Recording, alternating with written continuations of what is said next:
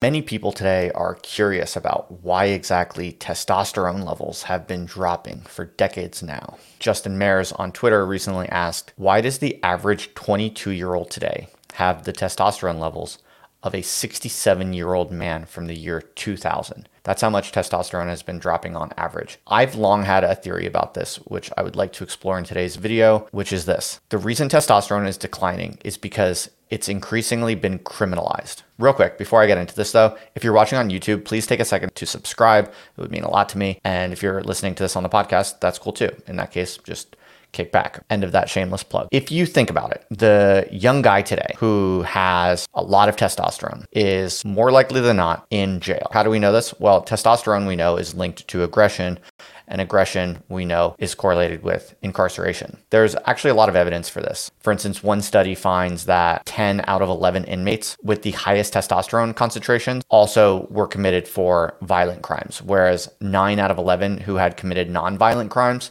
had the lowest testosterone levels, meaning even if you look at within prison populations, the people with the highest testosterone are more likely to be violent offenders. You see this in society though as well. It's not hard to understand the intuition because obviously everything that's good about testosterone, you know, it makes you more bold, more courageous in a certain way, willing to take risks. All of those things also have a dark side. They encourage you to engage in all kinds of behaviors that we generally see as reckless and bad as well. What's happened in our society over the past several decades is that you're just not allowed to do that much stuff anymore. Just in general, what you're allowed to do has been circumscribed. This has happened over many decades. It's been a slow process, both within institutions and outside of institutions. But the ultimate result is that having high degrees of testosterone and doing the behaviors that that's correlated with just gets you into trouble.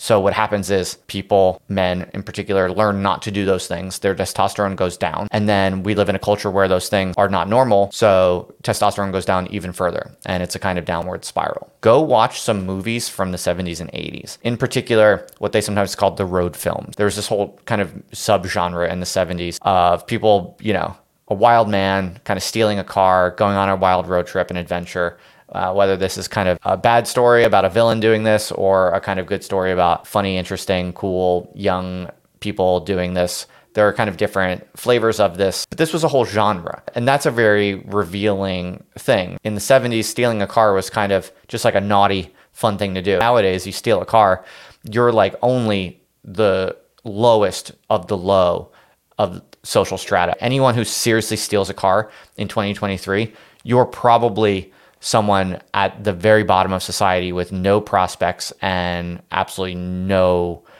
status. There's no one today who thinks stealing a car is in any way funny, interesting, fun, cool, or impressive. There's just no good associated with it whatsoever. Whereas in the 70s, it was something that, you know, slightly wayward men would do occasionally. And uh, if you go and watch these movies, you'll see what I'm talking about. That's always been one of my favorite illustrations of this point that high testosterone activity, high testosterone ways of living and behaving are now just severely punished and stigmatized. Back then in the 70s and 80s, doing risky stuff, not just stealing cars, things like getting into bar fights or accidentally killing a guy at a at a party or something like that. This stuff happened. You can see this across the movies from the 70s and 80s. And it was like not good. That's never been condoned or approved of but it was not unheard of either. That's the kind of stuff that happens in a higher testosterone society. Well, it turns out we don't actually like that. We don't want that. And our society has, whether we like it or not, slowly evolved in a way to get really good at preventing that kind of stuff from happening. One main way that that's happened is law enforcement has evolved and has become much more efficient and effective. Back in the 70s or 80s, you actually could steal a car and have a decent chance of getting away with it. Maybe not always, but think about it. There wasn't elaborate tracking systems. There wasn't the surveillance system that we have today. There wasn't GPS enabled devices everywhere. There wasn't a, a, deeply elaborate federal database of auto theft and things of this nature. Now we have all of those things, and it's just simply much harder to get away with this kind of testosterone loaded activity. If you think of smartphones, for instance, you know, we all carry around in our pocket law enforcement surveillance devices, but also laws and institutions have become more pacifying in general. The, the the laws in western societies have become better and better and more effective at prohibiting testosterone loaded activities. Just to stick with the example of grand theft auto the 1992 anti-car theft act for instance would be an example in this regard like back in the 70s and 80s, there just were not very good laws preventing this kind of wild activity for men uh, to do occasionally. They improved this over time. And so it's only in 1992 that there's like a fully fledged kind of national prohibition system with databases uh, connecting across states and, and all of that kind of stuff. That only really gets like fully defined and implemented in 1992. Hey, everybody. This is just a quick interruption to invite you to the new Other Life community. We are now really moving in the direction of a network state. It's pretty crazy. We will give you a fully fledged personal server and a special desktop application from our partners at the Holium Company, which will let you and all of the members in the community compute together on the peer to peer censor proof Urbit network. It's still early, but it's insanely cool. If you're into the other life ethos, like if you're a writer or a software developer or whatever, if you're all about freedom and self reliance outside of institutions, then we want to meet you. The community is now totally free to join. We have other ways now of filtering and sorting people later based on their abilities. It's kind of like the USA of the 1840s.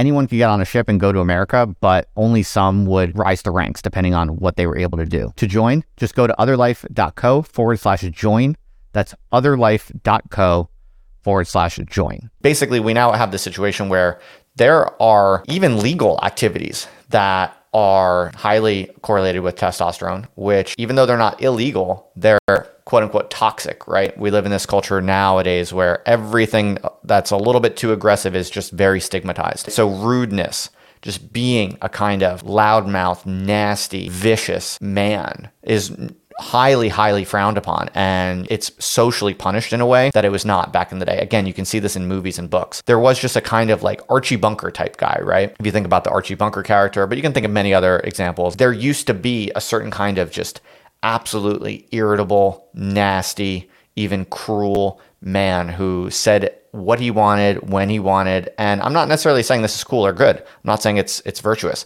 I'm just saying this type of man used to exist. And these are testosterone laden behaviors. This is the kind of stuff that's correlated with testosterone. But nowadays you try to be that kind of guy or if you are that kind of guy from a very early stage of your life you're going to be punished and kind of put to the bottom of all social lists and social opportunities. Like this starts now in grade school, right? If you're a high testosterone young boy in like fifth grade, you're going to be getting detention. You're going to be getting suspended. You're going to be getting stigmatized with this kind of like very anti masculine, anti testosterone culture that, that we have today. When I say that testosterone has been gradually criminalized, I mean that both in the official sense, the technical legal sense, but also informally. It's it's become criminalized informally as well. It's no wonder when you look at these two trends that we live in a lower testosterone society, the average testosterone levels are lower. If you have higher testosterone, you exit the pool as it were. You leave society in a way. That goes a long way in explaining why testosterone has decreased and it makes perfect sense. If things are badly punished, you're not going to do those things biochemicals are going to change accordingly. But then in the next stage, people are going to do those things even less because the biochemicals are affected in that way. I think that there has been a cycle over the past few decades where males learn that testosterone is punished. This causes the changes in biochemistry, and then in turn, the biochemistry causes